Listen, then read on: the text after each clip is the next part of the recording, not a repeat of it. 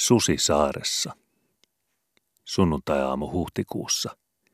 Liivasimo on päättänyt olla menemättä kirkkoon ja on ottanut esille ulkoa mustaruskean ja sisältä vaaleanruskean, nahkakantisen, messinkihakaisen, selvän kokoränttisen saarnakirjansa.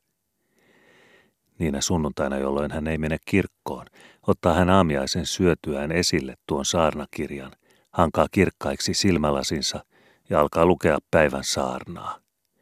Näin on hän tehnyt jo puoli vuosisataa, kauemminkin, mutta ei hän tunne yhdestäkään saarnasta kuin alun, sillä kun hän on päässyt kolmannelle tai neljännelle, tai parhaimmassa tapauksessa seitsemännelle riville, saavuttaa hänet ensin painostus silmien tienoilla, sitten torkutus ja heti sen jälkeen syvä uni. Tähän tilaan oli Simo nytkin joutunut. Hän istui pöytänsä ääressä. Leuka nojasi päällekkäin asetettuihin nyrkkeihin ja kyynärpäät olivat ojennettuina kahden puolen pitkin pöydän reunaa. Siinä oli mukava nukkua. Simo ei koskaan tässä saarnanlukuhommassa häiritty ja heräsi hän tavallisesti vasta, kun kirkkoaika oli jo ohi ja saarnan jatkaminen oli tarpeetonta. Simo siirsi kirjanmerkin seuraavan saarnan alkuun, napsutteli hakaset kiinni ja asetti kirjan laudalle, paikalleen ja pani tupakaksi. Tällä kertaa ei Simo päässyt niin pitkälle. Hän oli vasta varsinaisen lukunsa alussa, kun naapuri tuli kolisten sisään ja Simo heräsi. Ja ettei naapuri luulisi hänen olleen nukuksissa, sanoi hän kaiken varmuuden vuoksi. Jumala antakoon. Jumala antakoon, Jumala antakoon, vastasi naapuri. Taisit olla nukuksissa. Enhän minä nukuksissa. Mitä sinulle kuuluu? Sitähän minä vain läksin kysymään, että sinä et taida vielä tietääkään, että saareen on viime viikolla tullut susi. Älä helkutissa. Kuka sen on nähnyt? Hallinaape sen on nähnyt. Vai on tullut susi saareen? On. Hallinaape on ollut viime perjantaina poikansa kanssa veistämässä jaalansa kaaria lähellä rantaa Hailniemessä. Susi oli juossut pohjoisriviltä pitkin rantajäätä. Oli ollut kuin iso hylekoira ja harmaa oli ollut väriltään. Nähtyään Aapen poikineen oli se ruvennut laukkimaan pitkin rantaa etelään päin. Aape oli pelästynyt ja luullut sitä ensin sudeksi, niin kuin se olikin, ja sitten kummitukseksi ja lähtenyt juoksemaan paikalla kotiinsa, johon pääsi henki hieverissä. Koko ajan oli juossut hänen vieressään niin kuin susi, mutta sillä oli ollut miehen pää. Se oli hävinnyt aina silmistä heti, kun Aape pysähtyi sitä katsomaan, ja ilmaantunut taas, kun Aape lähti juoksemaan. Aapen poika ei ollut nähnyt koko aikana muuta kuin isänsä, joka juoksi jäljempänä. Eikä poika sutta nähnytkään. Sehän se suden näkikin, mutta ei sitä kummitusta. Kun nyt ei enää ole meressä jäätä, ei se susi pääse saaresta pois. Mitä sarvelet? Eiköhän olisi koottava molempien kylien väki kokoon ja pantava sudenjahti toimeen, ennen kuin eläimet lasketaan ulos ja lapset rupeavat käymään metsässä risuja keräämässä. Jaa, mitenkä sen asian laita lienee? Minusta kyllä ei paljon apua ole, mutta jos susi kerran on saareen tullut, niin poishan se on saatava. Selvähän se on. Kalliiksi sen ruoka tulee. Kalliiksi se tulee. Mutta onkohan se nyt sekään totta, että se susi on maalle päässyt, kun koko juttu on tuon hallinaapen puheita? Ja oliko sitä perjantaina enää jäätäkään meressä? Olihan jää silloin vielä meressä, ainakin Pohjoissalmissa. Ja onhan se susi voinut tulla jo aikaisemmin, vaikka nyt vasta on nähty. Jos Aape yksin olisi nähnyt ja puhunut, ei asialle voisikaan mitään arvoa antaa. Mutta kun poika oli mukana, ja onhan se täysjärkinen ihminen, Onhan se kyllä, myönteli Simo ja lisäsi. Kun sinä kerran olet kunnan esimies, niin kutsu kansa kokoon. Sitähän minä olenkin ajatellut, mutta tuumin, että tiedustanpa ensin sinunkin mielipidettäsi. Niin, no, minun mielipiteeni on, että jos susi on saaressa, on se ajettava jälleen pois, tai oikeastaan tapettava. Ja nythän on miehillä sopivaa aikaa lähteä jahtiin. Vai on susi parka eksynyt tänne saareen? Tulikohan tuo Virosta vai Suomesta? Kuka hänen tietää? Pohjoisesta se oli juossut sinne Hallinaapen työmaalle, mutta voisi olla tullut etelästäkin. Tuli juuri rannasta ja siellä oli paljon miehiä, ja se se tuntui olevan yleisenä mielipiteenä, että sudenjahtiin on lähdettävä, vaikka jo huomenna. No, niin kiireesti kuin suinkin. Ei tässä ole enää monta päivää, kun osa miehiä on mikä missäkin. Samaan aikaan oli miehiä koolla myös peltokallun luona. Hallinaape kuului nähneen viime perjantaina suden Hailniemessä. Niin kuuluu. Lienekö siinä perää? Kyllä siinä perää on ja kova perä onkin. Oli juossut Suomesta päin se susi. Mutta eihän perjantaina ollut jäätä enää Pohjoissalmessa. No se nyt on selvä vale se. Vielähän perjantai-iltanakin oli Pohjoissalmi täynnä jäätä. Näinhän minä omin silmin, kun olin itse katsomassa Pohjoiskorkealla, että salmi oli jäitä täynnä. Voipi olla, en minä ole käynyt katsomassa. Sanotaan vaan sillä tavalla. Sanotaan sitä paljonkin, missä ei ole perää. Miten sen sudenlaita oikein lienee? Se on sillä tavalla, että se oli hyvä nyt hallinaapen poikaa vasten pystyyn ja yrittänyt purra, mutta kun poika parkaisi, niin susi läksi karkuun pitkin rantaa etelään päin. Kunnan esimies kuuluu hommaavan koko väkeä ja lähtevän tänään sitä sutta jahtaamaan kiinni ja tappamaan. No ei nyt hullunakaan tänään, pyhäpäivänä. Tänään, tänään. Ei hätä lue lakia. Mitä ennättääkään vielä syödä ja repiä ennen huomista. Ja pitäähän sitä härkääkin auttaa kaivosta sapattina, saatikka ottaa kiinni susi, joka on hengenvarallinen koko saaren kansalle ja eläimille. En minä sitä sano, että olisin vastaan. Menkää vaan te, jotka olette nuorempia. Minusta ei enää ole sellaiseen hommaan. Susi on vikkelä eläin, pirun vikkelä. Samaan aikaan oli myöskin kiisjuonaalla vieraita. Kului tulleen Susisaareen viime perjantaina. Olen nyt. Niin ne sanovat.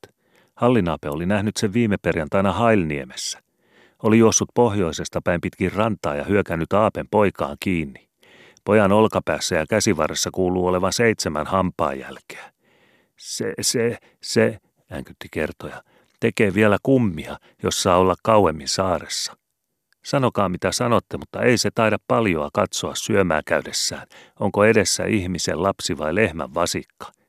Eikä sitä saa saaresta pois muuten kuin, että joka mies lähtee jahtiin ja pitkässä rivissä kuljetaan läpi maan päästä päähän ja katsotaan joka loukko. Menkää vaan, menkää vaan te nuoremmat. Minä olen jo vanha mies ja tuota noin, minusta ei ole enää niin vikkelään eläinten pyytäjäksi. Riittää se, kun saa silakan kiinni lautaselta. Vikkelä se paholainen kuuluu olevan. Vaikka oli Aapen pojalla ollut kirves kädessä, oli se vaan kiinni käynyt ja päälle hyökännyt, ja siinä rytäkässä pojan kirves joutui ties minne, ja miten olisi käynytkään, ellei Aape itse olisi ennättänyt kirveeneen hätään. Vasta sitten oli muriste ja niskakarvat pystyssä ja häntä kippurassa loikkinut tiehensä. Kyllä se on niin, että ei sitä auta jättää kauemmaksi aikaa maalle sitä eläintä. Syö se lehmät ja lehmän vasikat, koirat ja ihmiset kuin susi suuhunsa ja kuin haukka hampaisiinsa. Tupaan tuli vielä kolmas, joka tiesi kertoa, että pohjoisrivillä olivat viime perjantaina nähneet loistonvartijat rannalla lumessa sudenjäljet, jotka johtivat, kun niitä vähän matkaa voitiin seurata, Hailnientä kohti, siis Hallinaapen työmaalle, jossa se susi sitten nähtiinkin. Perästäpäin kyllä selvisi, että loistovartijat olivat nähneet ne sudenjäljet vasta kuultuaan ensin kylästä tulleen huhun, että susi on nähty saaressa. Kun myöhemmin, tuon sitten niin surkean kuuluisaksi tulleen sudenjahdin päätyttyä, tarkastettiin niitä jälkiäkin, havaittiin, mikäli se enää oli mahdollista, kun kevätaurinko oli niitä jo kohdellut pahoin ja repinyt ne sangen epäselviksi, että ne olivat vain tavallisia hyljekoiran jälkiä. Samanlaisia löytyy nimittäin kaikkialta muualtakin, erittäinkin kylästä ja sen läheisimmästä ympäristöstä. Tätä seikkaa ei alussa osattu ottaa huomioon, kun mielet olivat jännityksissä ja kuohuksissa, ja jokainen, pitkän ja peräti yksitoikkoisen talven jälkeen, niin mielellään uskoi, että susi oli saaressa ja on jo ennättänyt tehdä ties mitä pahaa. Tämä oli kuin virkistävä sade tai lääke tai humala mielikuvituksen maailmalle, joka viiteen kuukauteen ei ollut saanut mitään ravintoa.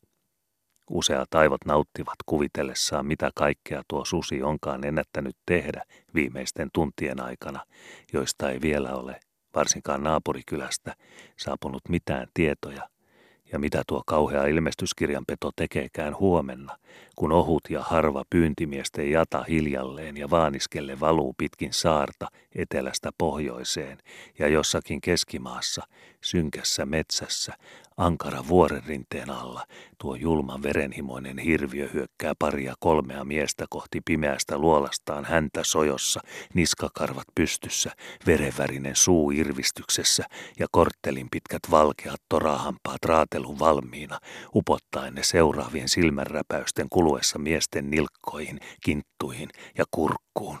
Uh, Kiitos Herran, että itse olen sillä kertaa kaukana rannikolla, vuorten takana, enkä kuule sitä parkumista ja ulvomista, joka siitä syntyy ennen kuin pyssy, sillä susi oli niin viisas mies, että hyökkäsi siihen kohtaan jataa, jossa oli vain kirveitä ja piikkejä, saapuu ja antaa sille paholaiselle kuolintäräyksen ja sanoo, siinä on sinulle, kukas käski tulla ilman lupaa saareen syömään vasikoita ja lapsia.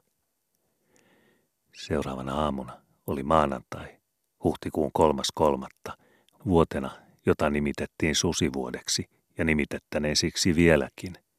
Oli kirkon lähellä olevalle aukealle kokoontunut saaren koko miehinen voima, yhteensä lähes 200 täysi-ikäistä ja koulumestarinsa johdolla yli 20 poikaa. Miehet olivat ryhmittyneet lähelle kirkon aitaa, johon nojaten useat seisoivat tupakoiden ja jutellen. Levottomimmat kulkivat ryhmästä ryhmään kuulustelemassa tuoreimpia uutisia sen viimeisimmistä tihutöistä.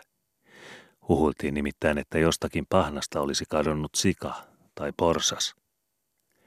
Miehet olivat sangen eri tavalla aseistettuja. Näkyi oikeita kiväärejä, mutta tavallisia raskaita hyljepyssyjäkin oli joukossa, ja joillakin oli kevyt haulikko, jossa tällä kertaa kuitenkin oli sisällä oikea hyljeluoti. Useilla oli vain piikki, jota hyljemiehet käyttävät. Jotkut olivat ottaneet kirveen.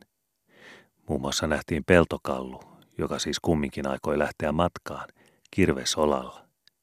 Hän oli aikonut ensin ottaa tavallisen kapeateräisen kirveensä, mutta tuli sitten ajatelleeksi monenlaisia mahdollisuuksia, muun muassa, että kirveen terän on oltava mahdollisimman laaja, jotta se voi herättää pedossa jonkinlaista kunnioitusta, ehkä pelkoakin, ja sattuu paremmin.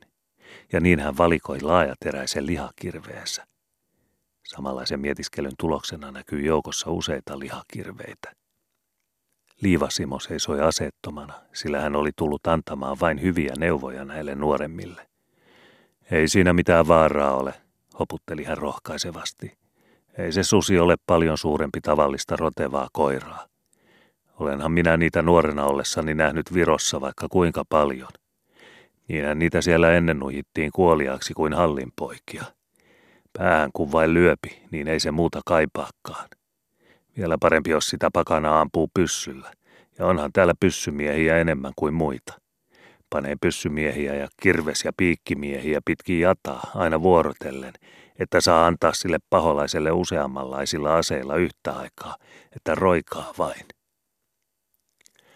Koulumestarin piskuinen, mutta tuliselta ja tuikealta näyttävä lauma seisoi vähän syrjempänä, jo marssivalmiina, järjestyneenä ruoturintamaan. Se oli aseistettu noin sylenpituisilla seipäillä, joiden päissä oli aikoja sitten hylättyjä, mutta nyt romun seasta ullakolta jälleen löydettyjä, vanhoja ruostuneita jääpiikkejä. Joillakin oli seipään päässä samoista paikoista löydettyjä kirveennysiä. Tämän huomattua joukkoaan tarkastava koulumestari ärähteli silmäkulma tukkospilvinä. Sanoihan minä, että jokaisen on hankittava sylen ja kahden tuuman pituiset keihäänvarret ja niihin kärkiin vanhoja tai uusia hyljepiikkejä. Mutta mitä minä näen? Siellähän on lähes puoli tusinaa kirvesnysää. Mitä se sellainen on olevinaan? No, olihan niitä ennen kirveitäkin sotakeihäiden kärjissä, mutta niissä oli myös kärki, jotta asetta voitiin käyttää myös pistoaseena – ja koukku, jolla voitiin nykäistä viholliselta kypäri päästä alas taistelutantereella. Sitä asetta käyttävää soturia nimitettiinkin sattuvasti koukkuhuoviksi. Niin, Olisi sitä kyllä voinut lyödä vaikka pitkän raaspiikin kirveen silmään ja toisen taivutettuna varren läpi, ja niin olisi saatu oikeita koukkuhuovin aseita, jotka sitten olisi voitu sijoittaa keskustaan. No niin, onhan siellä kyllä yhdessä raaspiikki, mutta kantaa ylöspäin.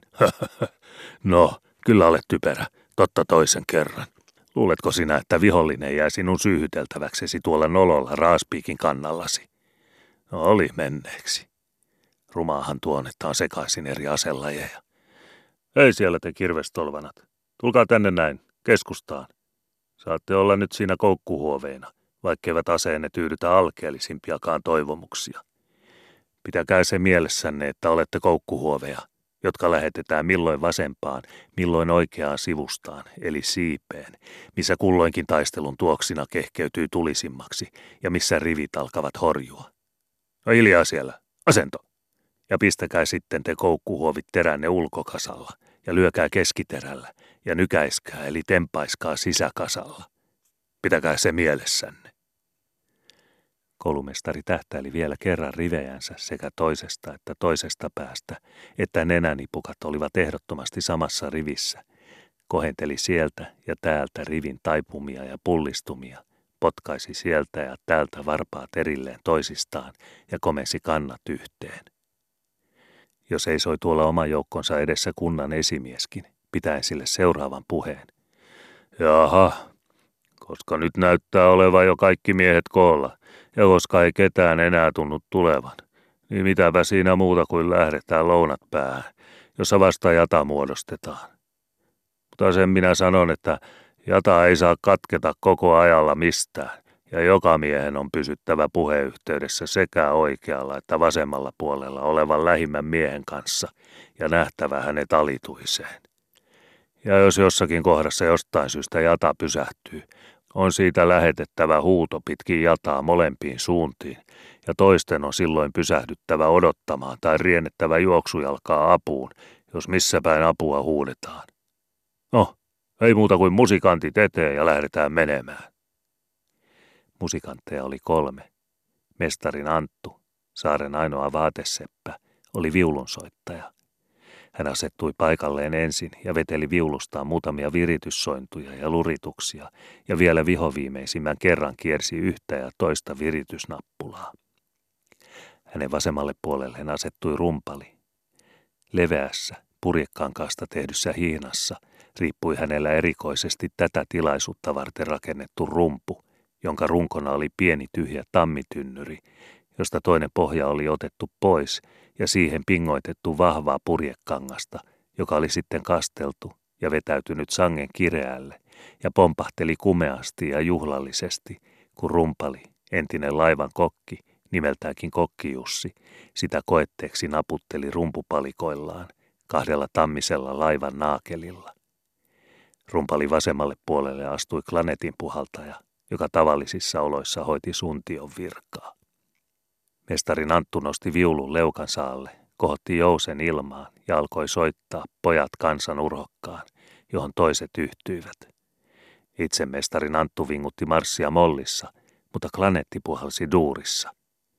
Samalla läksivät musikantit liikkeelle ja koko joukko seurasi. Viimeisimpänä kulki väkineen koulumestari. Hän oli vielä kerran karjaissut asento ja sitten käännös vasempaan, mars! Ja viittoi nyt tahtia kuuden markan revolverillaan, jonka hanan alle vahingonlaukauksen estämiseksi oli tupattu tappuroita ja varmuustappi työnnetty huolellisesti tulirummussa olevaan reikään, ettei se päässyt vahingossakaan pyörähtämään. Silmät tuikeena vetivät pojat soittajien mukaan hampaittensa välistä. Pojat kansan urhokkaan. Se oli juhlallista katsella ja kuunnella.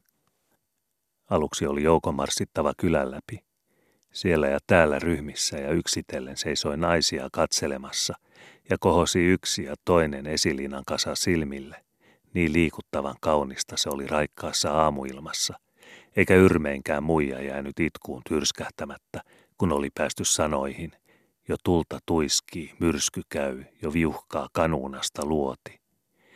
Ja kun siinä kokki Jussi paiskeli rumpupalikoitaan niin hitommoisesti, ja kun rumpu paukkui ja kumisi kuin pieni ukon ilma. Vielä vuosikymmenien perästä kun itse susi ja suden jahti jo olivat ennättäneet muistista kadota, kerrottiin tästä ihanasta soitosta ja laulusta, jonka verta ei tavattu parhaissa hääkulkueissakaan. Juuri sillä kohdalla, missä kokkiussi rumpu pahimmin pompotti, laukoivat muutamat pyssyjäänkin, mikä vain lisäsi tunnelman ihanuutta ja haikeutta. Ihan se myllersi ihmisen olemuksen sydänalaa myöten sekaisin, ja sydän venyi ihan syltä pitkäksi, niin kuin eräs kuulijoista myöhemmin kuvaili.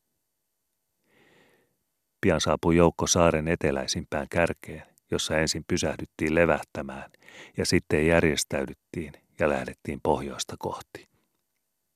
Koulumestarin Lauma Piskuinen sai toistaiseksi seurata jäljessä varaväkenä.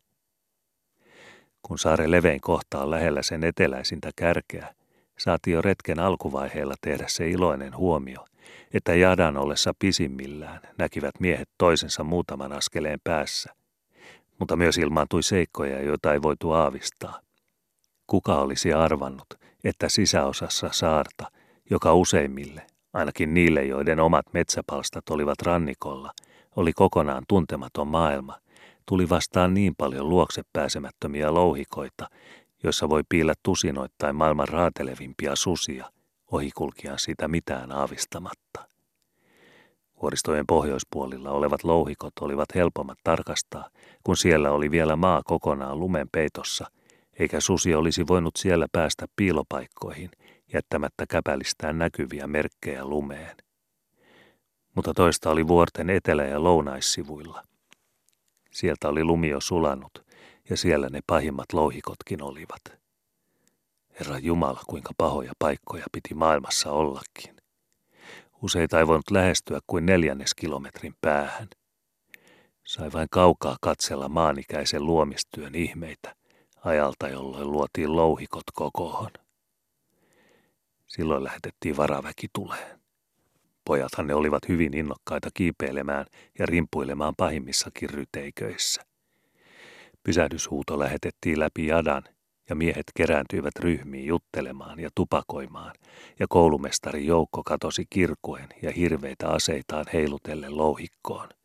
Oikea ja vasen sivusta, eli siipi, sekaantui heti alussa, koukkuhuoveja vilkkui valkeine selkäpusseineen, milloin minkin jättiläispaaden takaa sekaisin toisten kanssa. Tämän kevytaseisen joukon johtajan, koulumestarin, nähtiin seisovan eräällä korkealla paikalla, jolta verrattain hyvin olisi voinut johtaa hyökkäystä, jos annettuja käskyjä ja merkkejä olisi kuultu ja toteltu. Turhaan hän, tuo miesi ylhäinen, niin kuin hän itseään omassa mielikuvituksessaan nimitti, ja sattuvasti vertaili joskus eläneeseen Siikajoen sankariin, huusi ja merkinantopillillään vihelteli. Valtavan kirkunan raikoessa ja kymmenien koirien haukkuessa syöksyivät koukkuhuovit ja muut pojat taistelun tuoksinaan kuni juhlaan ja katosivat sille tielleen. Pojat eivät todellakaan palanneet takaisin. Älyttyään, etteivät he enää ole päämiehensä komennuksen ulottuvilla, alkoivat he itsenäisen sissisodan, jota kävivät sitten koko päivän. Pääarmeja, saavuttamatta enää yhteyttä tämän sissijoukon kanssa, voi seurata sen toimintaa vain niiden jälkien varassa, joita siellä ja täällä lumessa pitkin päivää havaittiin. Tämä jälkiasia oli varsin harmillinen, sillä poikien mukana oli seurannut paras osa koiriakin, ja niiden jäljet lumella johtivat useammin kuin yhden kerran harhaan ja antoivat paljon turhaa työtä, jonka yhteydessä tultiin paljon viljelemään sangen erimuotoisia sadattelusanoja ja lauseita. Ei nimittäin ollut koko joukossa ketään sudenjälkien erikoistuntiaa, sillä muinoisten vironajojen aikuiset miehet, Liivasimo ja muut, eivät olleet mukana, ja vaikka olisivat olleetkin, niin selitti Simo perästä päin, eivät olisi enää muistaneet suden jälkien kokoa ja muotoa niin tarkoin, että olisivat voineet erottaa ne koiran jäljistä, etenkin tämänlaisessa karkeassa, sulavassa kevätlumessa, jossa käpälästä painuu niin hämärä jälki, että töntuskin olisi paraskaan erikoistuntia voinut päättää, mitkä monista nähtävinä olevista jäljistä ovat suden, mitkä hyljekoiran, mitkä ketun ja mitkä jäniksen. Ensimmäisellä pysähdyspaikalla tapahtui muutakin ikävää. Kun jälleen huudettiin jata kuntoon rannasta rantaan yli maan, havaittiin se huomattavassa määrässä harvenneeksi. Osa, varsinkin vanhemman polven miehiä, oli nimittäin käyttänyt jadan tilapäistä hajaantumista hyväkseen ja poistunut toista tietä omalle maalleensa. Tästä oli seurauksena kurin yleinen höltyminen, ja kun saavuttiin keskimaan paikoille, jossa alkaa sangen vaikea, yli sadan metrin korkea louhikkoinen vuoristo, ei huuto länsirannalta päässytkään perille itärannalle, vaan palasi takaisin puolimatkasta erästä järvilaaksosta, selvittäen, että yhteys itärannan kanssa on taittunut. Pantiin toimeen ankara tutkimus ja havaittiin, että jata oli taittunut siitä syystä, ettei idässä päin ollut enää ketään. Oli kuljettu erään itärannalla olevan kylän ohi, ja sillä suunnalla olevat miehet olivat jääneet kylään kahville. Jata harvennettiin ja venytettiin jälleen rannasta rantaan, jolloinka miehet metsäisemmissä paikoissa olivat vain kuuluman päässä. Seuraus tästä oli, että työ kävi sangen hitaasti. Oli jo aikomus lähettää jadan itäpää takaisin siihen kohtaan, josta viimeksi oli saapunut ilmoitus, siis pari kilometriä takaperin, mutta siitä aikomuksesta luovuttiin, kun ne, joiden tehtäväksi se olisi tullut, selittivät, että yritys on turha kahdesta syystä. Ensiksi, koska jadan itäpäässä olleesta valtaisesta aukosta on susi voinut juosta jo etelään päin, ja peräytymisestä olisi siis vain siinä tapauksessa hyötyä, että se ulotettaisiin takaisin hamaa lounat päähän, siis lähtökohtaan asti. Ja toiseksi, koska on hyvin luultavaa, että sen melun vuoksi, mitä koko päivän on saaren eteläosissa pidetty, ei susi ole juossut etelään päin. Ja jos se sinne olisikin juossut, tai jostakin jadan aukosta sinne aikaisemmin jäänyt, löytää se nyt siellä kaikkialla ihmisten ja koirien, jopa ruudinkin hajua, ja juoksee, ellei ole poikien melua pakoon juossutkin, saaren pohjoispäätä kohti. Aukko jadassa on ollut siis mahdollisesti porttina sudelle, mutta ei suinkaan etelään päin, vaan pohjoiseen. Tätä selitystä pidettiin ylimalkaan uskottavana, ja kun siihen vielä jadan itäpään miesten taholta lisättiin, että näistä mainituista syistä susi yhä jatkaa juoksuaan pohjoista kohti, eikä jadan tiheys olekaan tarpeellinen ennen kuin matkan lopussa, saaren pohjoisimmassa osassa, jossa on harvaa hongikkoa kasvavaa tasaista kangasmaata ja jossa maa on jo kavennut noin puolen kilometrin levyiseksi ja jata voidaan tihentää niin paljon, ettei susi pääse läpi pujahtamaan nähtyä joutuneensa umpikujaan, ikään kuin nuottaan, jota aletaan kiristää yhä ahtaamalle. Ei kukaan enää epäilyt, että asia niin onkin. Ja kuka sen tietää, eikö niin olisi ollutkin, jos vain eräs seikka, nimittäin suden olemassaolo, olisi ollut varma tosiasia. Niin ei kuitenkaan näyttänyt olevan, sillä kun jata tiheänä ja yhä tihentyen vähän ennen päivänlaskua saapui pohjoisriville, oli koko vedetyssä nuotassa vain yksi kettu ja kaksi jänistä, jotka nekin pääsivät jadan läpi karkuun. Se kävi sangen hassulla tavalla ja vastoin odotuksia. Yhtäkkiä kuului nimittäin huuto, kettu, ja sitten, jäniksiä, ja samalla otti kettu, huomattua muilla suunnilla meren vastassaan, ankaran vauhdin ja, harkinnastako vai sattumalta, pujahti läpi jadan siltä kohdalta, missä oli vain kirvesmiehiä. Kun nämä hyökkäsivät kirveineen kettua kohti, eivät pyssymiehet uskaltaneet ampua, koska luodit olisivat sattuneet pikemmin miehiin kuin kettuun, joka häntä heiluen juoksi keveästi vuoria kohti, etelään päin. Se oli jo kaukana, kun kajahti useampiakin yhteislaukauksia sekä yksinäisiä pamahduksia, jotka tietysti kaikki menivät harhaan.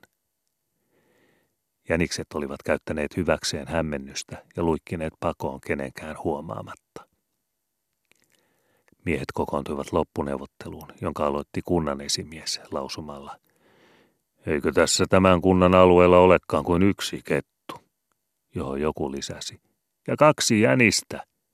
Ja kuitattiin kysymykset yleisellä mitä vilpittömimmällä naurulla. Sudesta ei kukaan nostanut kysymystä, ennen kuin pari viikkoa myöhemmin eräissä rantakäräjissä, joissa hallinaapekin oli läsnä ja pantiin lujille, minkä näköinen oli se eläin ollut, jonka hän oli nähnyt Hailniemessä, ja mitä se oli tehnyt hänen pojalleen, johon Aape oli vastannut, että Koiran näköinen ja kokoinen elukka juoksi rantaa pitkin etelään päin heidän ohitseen, ja poika oli silloin sitä osoittanut oikealla etusormellaan isälleen ja sanonut, Katto sisä, kun tuolla juoksee ihan suden näköinen koira. Ja ettei elukka ollut mitään pojalle tehnyt. Sinä iltana sudenajon juuri päätyttyä johtuikin puhe ihan toisiin asioihin, niihin ihmeellisyyksiin, joihin he tänään olivat vasta ensi kertaa perehtyneet saarensa vuoristossa. Sen sijaan ei kenenkään huomio kiintynyt ihanaan auringonlaskuun lännessä ja kuun nousuun idässä ja saaren kärjessä vielä sulamattomina olevien ahtojäävuorien punertavaan hohtoon lännen puolella ja vihertävää välkkeeseen varjopuolella vähän ennen auringon painumista merentaa, eikä tuuliseen tummaan mereen, jossa läikkyi idässä kuun kultalevyt ja lännessä laskevan päivän punaiset vaskiläikät. Väsyneenä päivän vaivoista hajaantui miesjoukko ja alkoi ääneti pitkässä ja säännöttömässä jonossa kävellä hämärtyvän metsän läpi johtavaa rantapolkua myöten kylää kohti.